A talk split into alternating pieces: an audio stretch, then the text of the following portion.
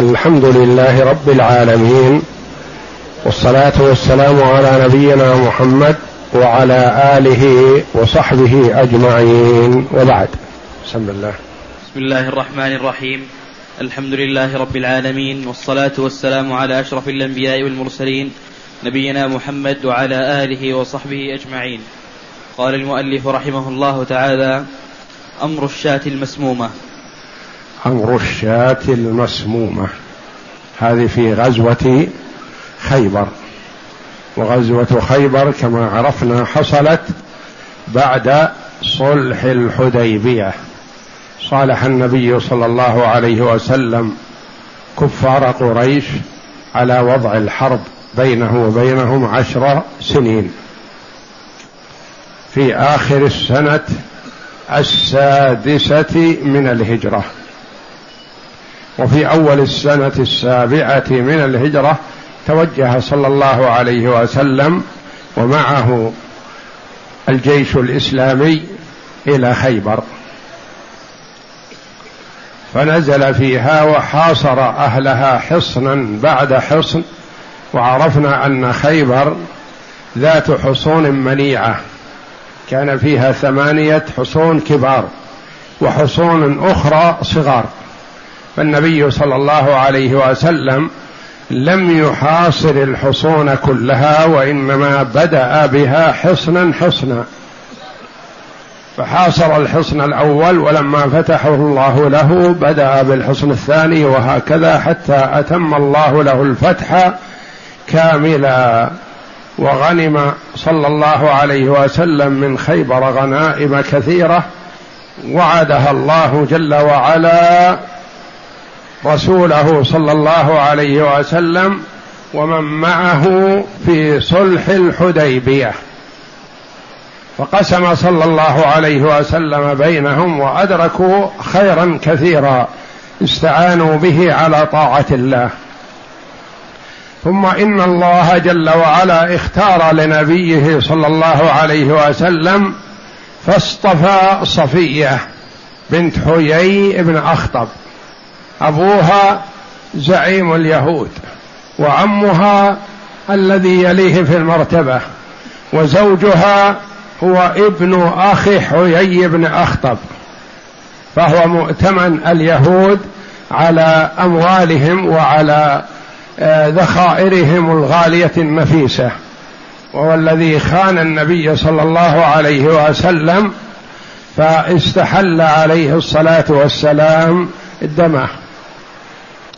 فوقعت صفية بنت حيي في السبي ثم إنها دحية الكلب جاء إلى النبي صلى الله عليه وسلم يطلب منه جارية من السبي فقال له عليه الصلاة والسلام اذهب إلى السبي وخذ واحدة فذهب فاختار صفية وأخذها ثم جاء رجل إلى النبي صلى الله عليه وسلم فقال يا رسول الله إنك أمرت دحية الكلب أو أذنت له أن يأخذ آه، جارية من السبي وقد أخذ صفية بنت ملك بني قريظة والنظير ولا تصلح مثل هذه إلا لك.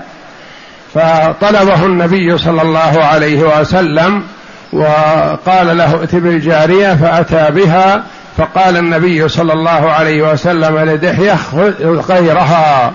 ثم إن النبي صلى الله عليه وسلم عرض عليها الإسلام فأسلمت وشهدت أن لا إله إلا الله وأن محمدا رسول الله.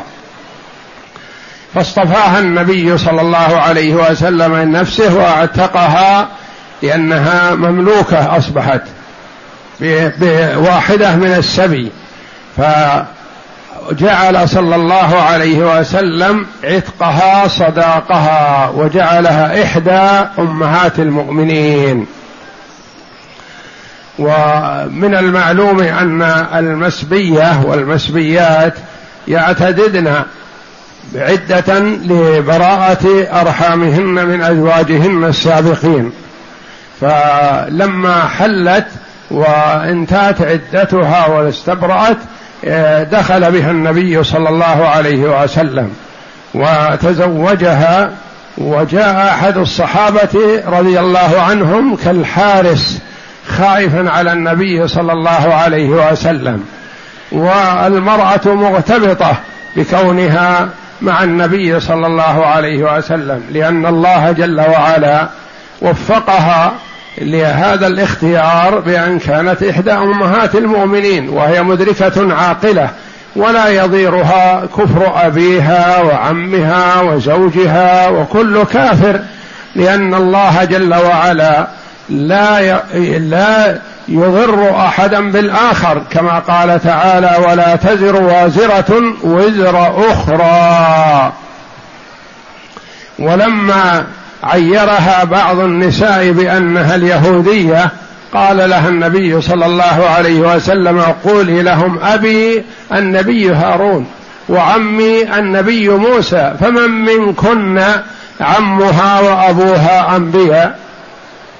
فهي لا يضيرها كونها مثلا من أصل يهودي أو بنت حيي بن أخطب عدو الله ورسوله. ورأى النبي صلى الله عليه وسلم في وجهها خضرة بقعة خضراء. فقال ما هذه؟ فقالت يا رسول الله كنت عروسا مع ابن عمي ورأيت فيما يرى النائب وأنا لم أعلم من شأنك شيئا أن القمر زال من مكانه وسقط في حجري. فقصصت الرؤيا على ابن عمي زوجي فلطمني هذه اللطمة وقال كأنك تمنين ملك العرب الذي في المدينة. فحقق الله رؤياها فكانت إحدى أمهات المؤمنين زوج النبي صلى الله عليه وسلم. والصحابة رضي الله عنهم من شدة خوفهم على النبي صلى الله عليه وسلم وشفقتهم عليه جاء أحدهم واقفا على باب الخيمة التي دخل بها النبي صلى الله عليه وسلم على صفية ليلة عرسه بها. حارسا يقول أخشى هذه فلما أصبح النبي صلى الله عليه وسلم رآه قال ما شأنك؟ لما؟ قال هكذا يا رسول الله هذه امرأة صغيرة. ما تدرك العواقب يعني ووترت في أبيها وعمها وزوجها فما امنها عليك. فخشيت أن تعمل شيئا نحوك وإذا أنا قريب. رضي الله عنه. فدعا له النبي صلى الله عليه وسلم. ثم إن النبي صلى الله عليه وسلم قسم غنائم خيبر. وحصل للمسلمين منها خير كثير كما وعدهم الله جل وعلا في كتابه العزيز. واستقر في خيبر أياما حتى أهدت له امرأة من اليهود شاة مصلية بالنار. وسألت أي جزء من أجزاء الشاة يهواه محمد؟ فقيل لها الذراع. كان النبي صلى الله عليه وسلم يعجبه الذراع. فسمت الذراع وأكثرت فيه ووضعت سما في بقية الشاة. وقدمت للنبي صلى الله عليه وسلم كالهدية. فأخذ من هذا اولا جواز الأكل من طعام اليهود والنصارى وما ذبحوه. يعني إذا ذبح اليهود والنصارى ذبيحة فهي حل لنا كما قال الله جل وعلا في كتابه وطعام الذين أوتوا الكتاب حل لكم وطعامكم حل لهم. يقول ابن عباس رضي الله عنه طعامهم ذبائحهم. فذبائح أهل الكتاب لا تخلو من ثلاثة أمور. إما أن يعلم أنها ذبحت على غير الذبح الصحيح كأن ذبحت بالصاق الكهربائي أو بالتغطيس بالماء الحار أو بالتدويخ أو بغير هذا من الطرق التي غير شرعية. فهذه لا تحل عندنا لأنه لو تولاها مسلم بهذه الصفة ما حلت. فإذا تولاها يهودي أو نصراني فمن باب أولى. الأمر الثاني أن تكون مذبوحة ذبحا شرعيا صحيحا قطع منها الحلقوم والمري. فهذه حل لنا بنص الكتاب العزيز. الثالثة أن تجهل الحال فالأصل فيها الحل. ومن تورع وامتنع تورعا فحسن لأن كما قال بعض السلف الأصل في المذكات الحرمة حتى يعلم أنها ذبحت ذبحا صحيحا. فأكل النبي صلى الله عليه وسلم وأراد أن يأكل من هذه في هذا دليله دلالة على حل ذبائح أهل الكتاب. ولا سأل النبي صلى الله عليه وسلم على أي صفة ذبحت هذه الشاة. لا طعام أهل الكتاب حل لنا إذا جهلت الحال. فأخذ النبي صلى الله عليه وسلم تناول الذراع فأخذ منه فلاكها فما استساغها عليه الصلاة والسلام ولفظها. وأكل معه بشر بن معرور رضي الله عنه فاستساغها وأكلها فمات منها. والنبي صلى الله عليه وسلم قال لمن حضره لقد أخبرني هذا الذراع بأنها مسمومة.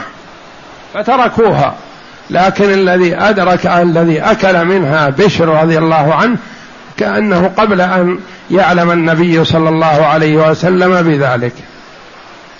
فدعا النبي صلى الله عليه وسلم اليهودية وقال ما الذي حملك على سم الشاة؟ فقلت فقالت قلت إن كان ملكا استرحنا منه تقتل هذه الشاة ونستريح منه وإن كان نبيا فستخبره. تعرف أن النبي معصوم بعصمة الله تبارك وتعالى. إن كان نبي فت فتخبره. فعفى عنها النبي صلى الله عليه وسلم. وجاء أنه قتلها. وجمع بين القولين بأنه عفى عنها اولا عليه الصلاة والسلام لما لم يمت بشاتها أحد.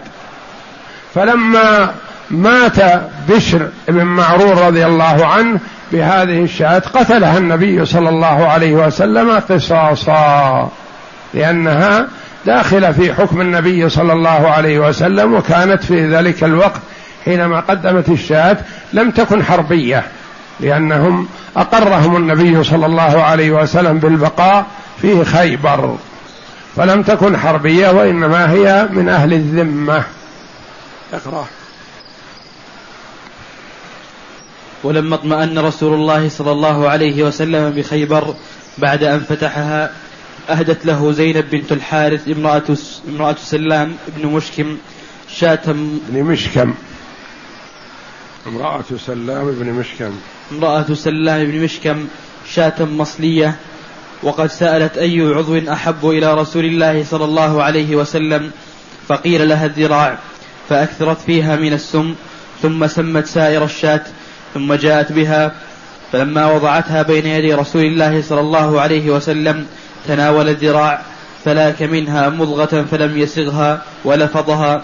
ثم قال إن هذا العظم ليخبرني أنه مسموم. ثم دعا بها فاعترفت فقال ما حملك على ذلك؟ قالت قلت إن كان ملكا استرحت منه وإن كان نبيا فسيخبر فتجاوز عنها. وكان معه بشر بن البراء بن معرور أخذ منها أكلة فأساغها فمات منها. فأساغها يعني قبلها وأكلها عليه رضي الله عنه. نعم. واختلفت الروايات في التجاوز عن المرأة وقتلها وجمعوا بأنه تجاوز عنها أولا فلما مات بشر قتلها قصاصا. قتل الفريقين في معارك خيبر.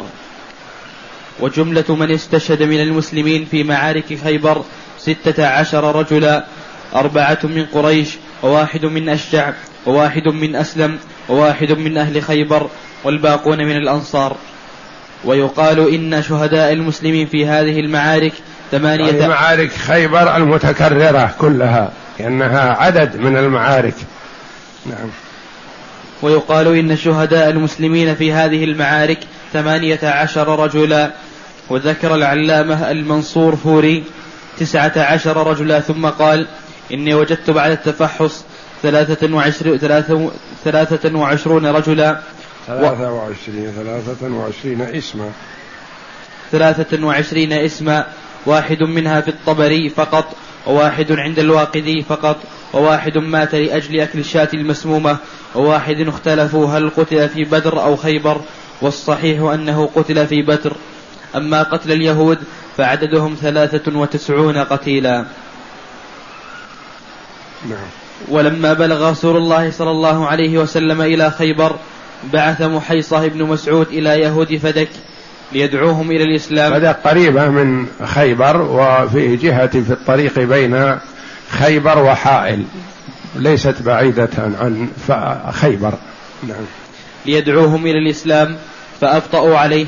فلما فتح الله خيبر قذف الرعب في قلوبهم فبعثوا إلى رسول الله صلى الله عليه وسلم يصالحونه على النصف من فدك لأن النبي صلى الله عليه وسلم أكثر ما يهمه وأهم ما يهمه هو الدعوة إلى الإسلام. ما يريد من اليهود ولا من غيرهم أموالهم ولا يريد السبي ولا يريد منهم الأراضي وإنما يريد منهم أن يشهدوا أن لا إله إلا الله وأن محمد رسول الله وأن يعبدوا الله وحده. فأرسل صلى الله عليه وسلم داعيا يدعوهم إلى الإسلام فأبطأوا عليه يعني امتنعوا عليه أبوا أن يسلموا. وهذا على أول وصوله إلى خيبر عليه الصلاة والسلام. ثم لما إن الله جل وعلا فتح لرسوله صلى الله عليه وسلم خيبر وأذل اليهود وقتل من قتل منهم وأجلى من أجلى منهم عليه الصلاة والسلام حينئذ قذف الله الرعب والخوف في قلوب يهود فدك. فأرسلوا وفدا منهم إلى النبي صلى الله عليه وسلم آه، للمصالحة والتنازل له, له عن النصف تنازل له عن البلاد نصف البلاد فقبل منهم صلى الله عليه وسلم وجعل لهم الذمة. نعم.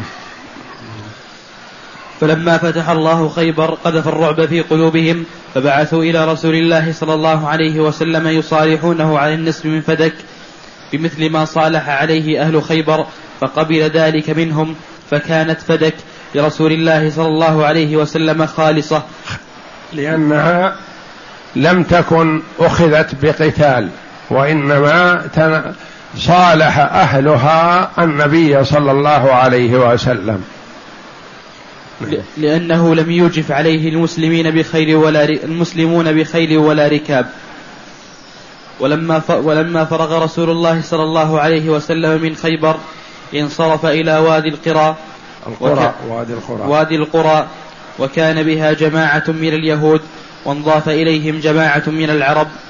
فلما نزلوا استقبلتهم يهود بالرمي وهم على تعبئة. فقتل مدعم عبدا لرسول الله صلى الله عليه وسلم. فقال الناس هنيئا له بالجنة. فقال النبي صلى الله عليه وسلم كلا والذي نفسي بيده إن الشملة التي أخذها يوم خيبر من المغانم لم تصبها المقاسم لتشتعل عليه نارا. فلما سمع بذلك الناس هذا تحذير من النبي صلى الله عليه وسلم للأمة قاطبة عن الغلول. هذا الرجل قتل مع النبي صلى الله عليه وسلم مجاهدا في سبيل الله لكنه ارتكب كبيرة من قبل ما علم عنها أحد إلا الله جل وعلا الذي يعلم السر وأخفى. فلما قتل بأيدي الكفار بأيدي اليهود ومع النبي صلى الله عليه وسلم الصحابة رضي الله عنهم الكثير منهم يتمنى الشهادة في هذا الموقف فهنأوه بذلك قالوا هنيئا له الجنة يعني قتل في سبيل الله ماله إلى الجنة فقال النبي صلى الله عليه وسلم كلا يعني ليس الأمر كما تظنون لأن الله جل وعلا أطلعه على ما لم يطلع عليه غيره. فقال إني رأيت الشملة التي غلها من خيبر قبل أن يصبها المقاس تصبها المقاسم تشتعل عليه نارا.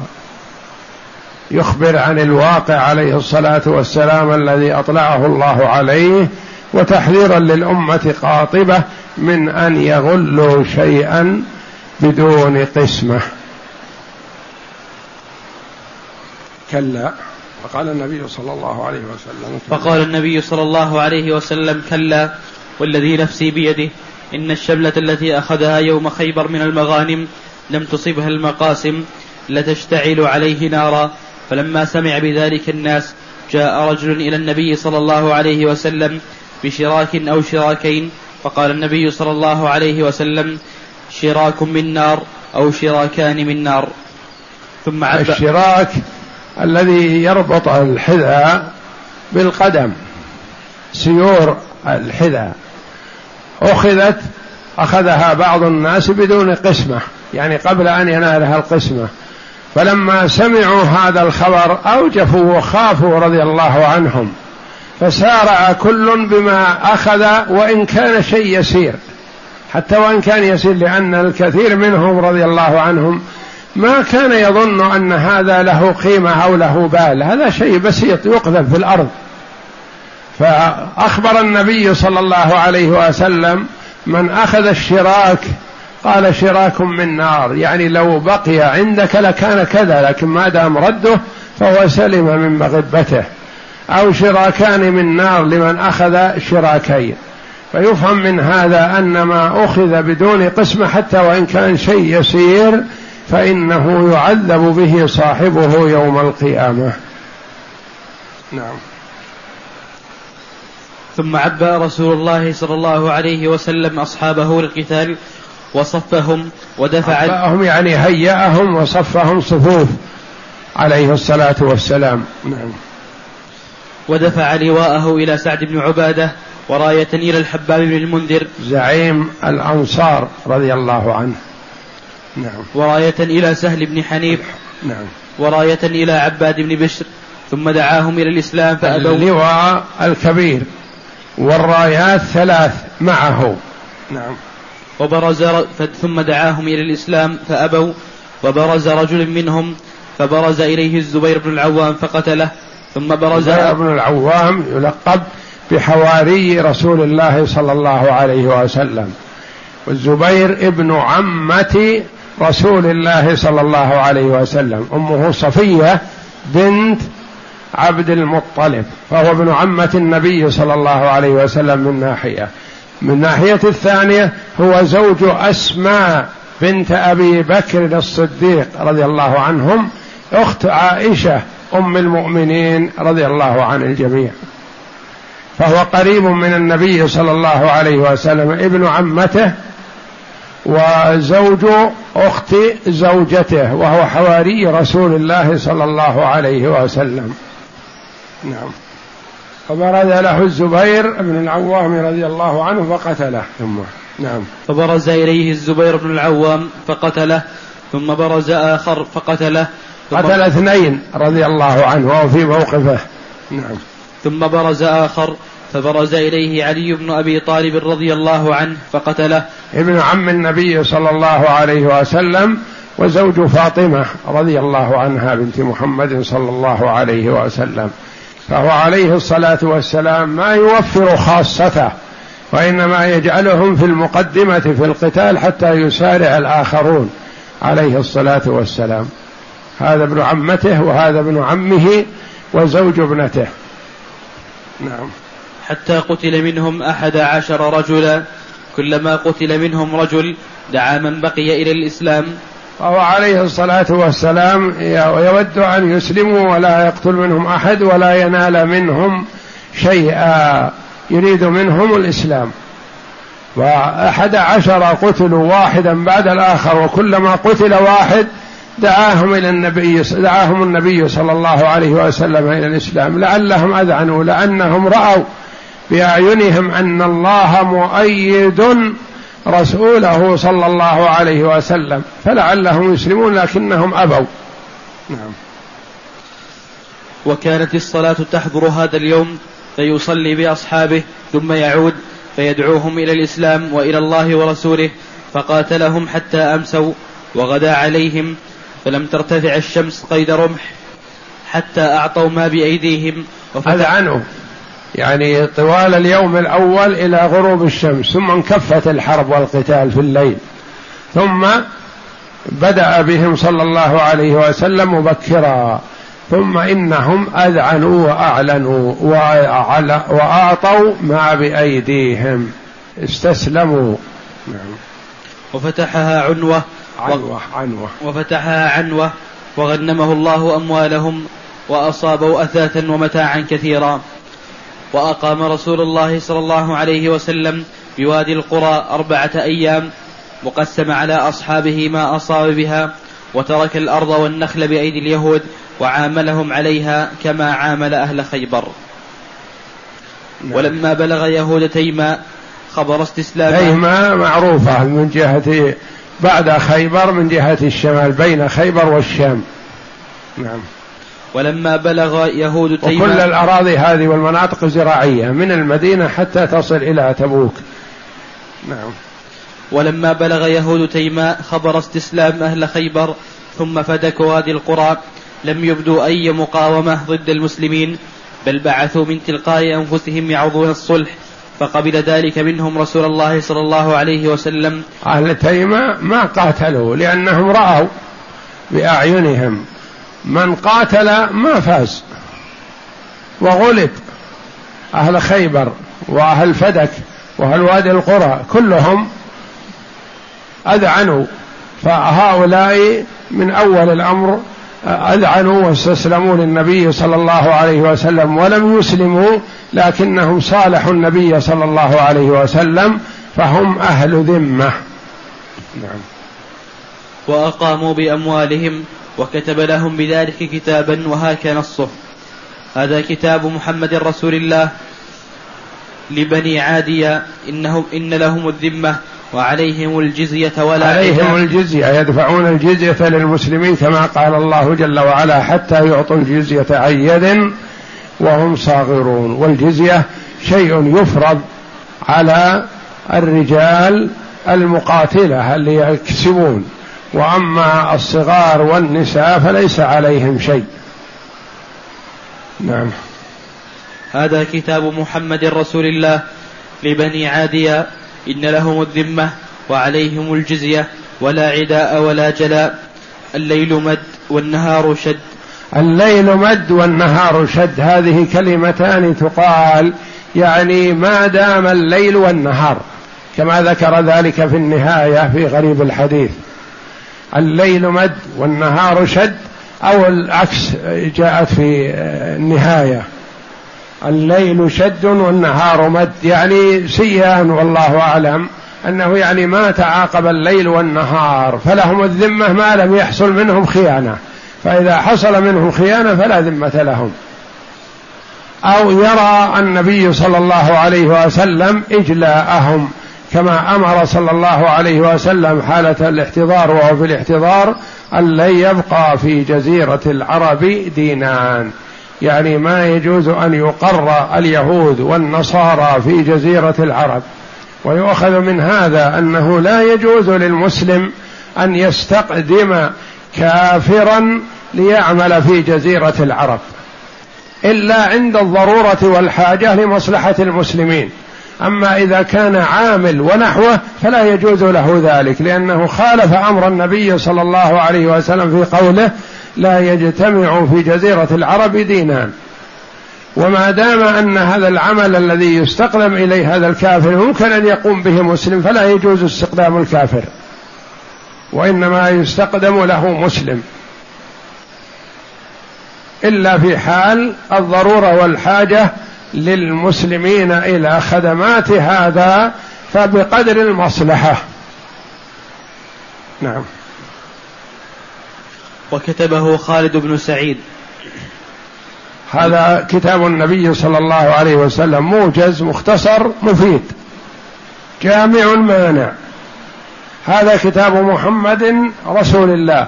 فيه إعلامهم بأن محمد صلى الله عليه وسلم هو رسول الله رغم عنوفهم. ويقرون على هذا. يلزمون بالإقرار بهذا ثم شأنهم. ما يلزمون بالإسلام أهل الكتاب. لبني عادية نسبهم إلى أبيهم. أن لهم الذمة يعني أننا نحميهم.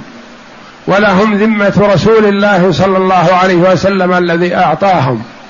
وأما من بعد النبي صلى الله عليه وسلم فلا يجوز له أن يعطي ذمة الله وذمة رسوله وإنما يعطي ذمته هو لأنه ربما غدر أو خان أحد من أفراد الجيش فيغدر بذمة القائد أولى وأخف من أن يغدر بذمة الله وذمة رسوله صلى الله عليه وسلم. والنبي صلى الله عليه وسلم قال ليهود خيبر أن لهم الذمة يعني أننا نحميهم وأنهم أهل ذمة فلا ننالهم بسوء. والنبي صلى الله عليه وسلم يقول من قتل معاهدا لم يره رائحة الجنة. المعاهد ما هو مسلم كافر وإنما أعطي عهد أن يدخل بأمان. والله جل وعلا يقول وإن أحد من من المشركين استجارك فاجره حتى يسمع كلام الله ثم أبلغه مأمنة لا تهيته ولا تضيعه. يا ينتهبه النهاب لا أبلغه ووصله إلى المكان الذي يأمن به. هذا من آه، تأكيد الله جل وعلا لحفظ الذمة والأمان والعهد وأنه لا يجوز للمسلم أن يغدر بصاحب ذمة. سواء اعطاها هو الذمة أو اعطاها الإمام أو أحد من أفراد المسلمين. فذمة المسلمين يسعى بها أدناهم كما قال صلى الله عليه وسلم. قال عليه الصلاة والسلام أجرنا من أجرت يا أم هانئ. إن لهم الذمة وعليهم الجزية. لازم يدفعوا الجزية لأجل إشعارهم بالذلة. والمهانة وأنهم يأتون بالجزية بأيديهم. حتى قال العلماء ما يصح أن تقبل الجزية من أحد حتى يأتي بها هو. لو أرسلها مع ولده ما تقبل. أرسلها مع خادمه ما تقبل. لا بد أن يأتي بها هو بنفسه ويمدها بنفسه. ليشعر بالذمة والذلة لأجل لعله أن يسلم. لأن نريد منه أن يشهد أن لا إله إلا الله ويشهد أن محمد رسول الله فيكون أخونا له ما لنا وعليه ما علينا. واليهودي الذي زاره النبي صلى الله عليه وسلم بمرضه وعرض عليه الإسلام فأسلم فمات فقال النبي صلى الله عليه وسلم جهزوا أخاكم. ما يتولاه اليهود أسلم الآن ومات. أراد الله له خيرا. فهم يشعرون بالذلة والمهانة والاحتقار لعلهم يربأوا بأنفسهم لأن يسلموا. فتكون لهم الكرامة والعزة. وعليهم الجزية ولا عدا ولا جلا. يعني لا عدا بيننا وبينهم. لا مضاربة ولا محاربة. الليل مد والنهار شد يعني ما بقي الليل والنهار فلهم ذلك. وكتبه خالد بن سعيد رضي الله عنه. أحد الصحابة كتب العهد. نعم. العود للمدينة. بعد هذه الغزوات المتوالية خيبر ووادي القرى وفدك وتيما رجع صلى الله عليه وسلم إلى المدينة بنصر الله وتأييده. نعم.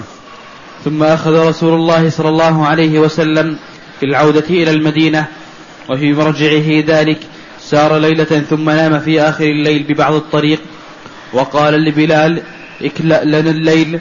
فغلبت بلال عيناه وهو مستند إلى راحلته فلم يستيقظ أحد حتى ضربتهم الشمس وأول من استيقظ بعد ذلك رسول الله صلى الله عليه وسلم ثم خرج من ذلك الوادي وتقدم ثم صلى الفجر بالناس وقيل إن هذه القصة في غير هذا السفر. وبعد النظر في تفصيل, في تفصيل معارك خيبر يبدو أن رجوعه أن رجوع النبي صلى الله عليه وسلم كان في أواخر صفر أو في ربيع الأول سنة سبع من الهجرة. في عودته صلى الله عليه وسلم إلى المدينة سار النهار كله وسار جزء كبير من الليل. فقال الصحابة رضي الله عنهم لو عرست بنا يا رسول الله يعني تعبوا من السير. لو جعلتنا نبيت آخر الليل.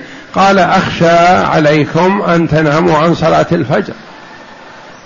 أخذ بالاحتياط عليه الصلاة والسلام. ما دام ما بقي على الفجر إلا قليل فرأى أنه يسير بهم حتى يصلوا الفجر في وقتها.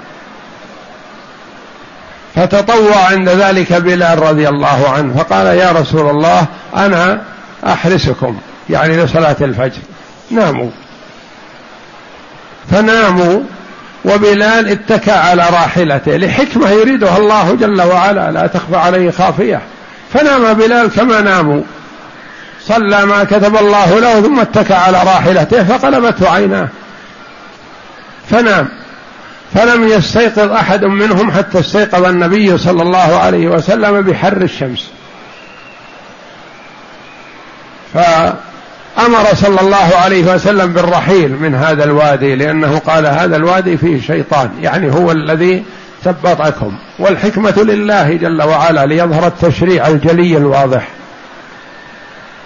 فسار صلى الله عليه وسلم وأمر بلالا أن يؤذن فأذن وتوضأوا وصلوا. والشمس حية الضحى. وقال صلى الله عليه وسلم من نام عن صلاة أو نسيها فليصلها إذا ذكرها لا كفارة لها إلا ذلك.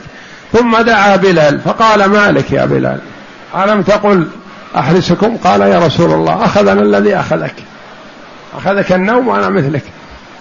فما عنفه عليه الصلاة والسلام لأنه عليه الصلاة والسلام يعرف أن هذا كله بقضاء الله وقدره والله جل وعلا أراد ذلك ليظهر التشريع الجلي للأمة.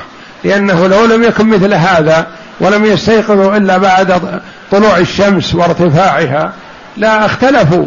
هل يصلونها الآن أو يؤخرونها إلى الغد لتصلى في وقت الفجر؟ أم ماذا يصنعون؟ وهل يصح أن تصلى صلاة الفجر ضحى؟ فظهر التشريع جلي والحمد لله. وكل ما يتوقع أن يحصل للأمة أوجده الله جل وعلا في حياة النبي صلى الله عليه وسلم ليظهر التشريع. فأسماء بنت عميس رضي الله عنها ولدت ابنها محمد بن أبي بكر في الميقات. خرجت حاجة وولدت في الميقات يوم خروجها. ميقات المدينة بجوار المدينة. وعائشة رضي الله عنها فقد لها آه، قلادة بسيطة. وجلس النبي صلى الله عليه وسلم في انتظارها ولم يكن معهم ماء فشرع الله جل وعلا التيمم. يقول أحد الصحابة ما هذه أول بركتكم يا آل أبي بكر؟ يعني مشروعية التيمم كانت بسبب فقد عائشة رضي الله عنها قلادة بسيطة لا قيمة لها وإنما هي استعارتها من إحدى النساء فما أحبت أن ترجع بدون العارية لا بد أن تعيد العارية. وهكذا التشريع والرجل الذي مات بعرفة ظهر التشريع جليا. وهكذا لما كان بعض الصحابة آه، عجزة وضعف في مزدلفة شرع لهم النبي صلى الله عليه وسلم التقدم. وهكذا كان معهم أطفال وصغار في الحج فرمى الكبار عن الصغار ورموا عن المرضى والعجزة فظهر التوكيل في الرمي. وهكذا ظهر التشريع الإسلامي جليا حتى لا يكون فيه تردد أو شك عند الأمة فيما بعد أنه قد حصل في حياة النبي صلى الله عليه وسلم فيطمئنون إليه. وعاد النبي صلى الله عليه وسلم في أواخر صفر أو في أول ربيع الأول غانما منصورا بإذن الله إلى المدينة. والله أعلم وصلى الله وسلم وبارك على عبده ورسول نبينا محمد وعلى آله وصحبه أجمعين.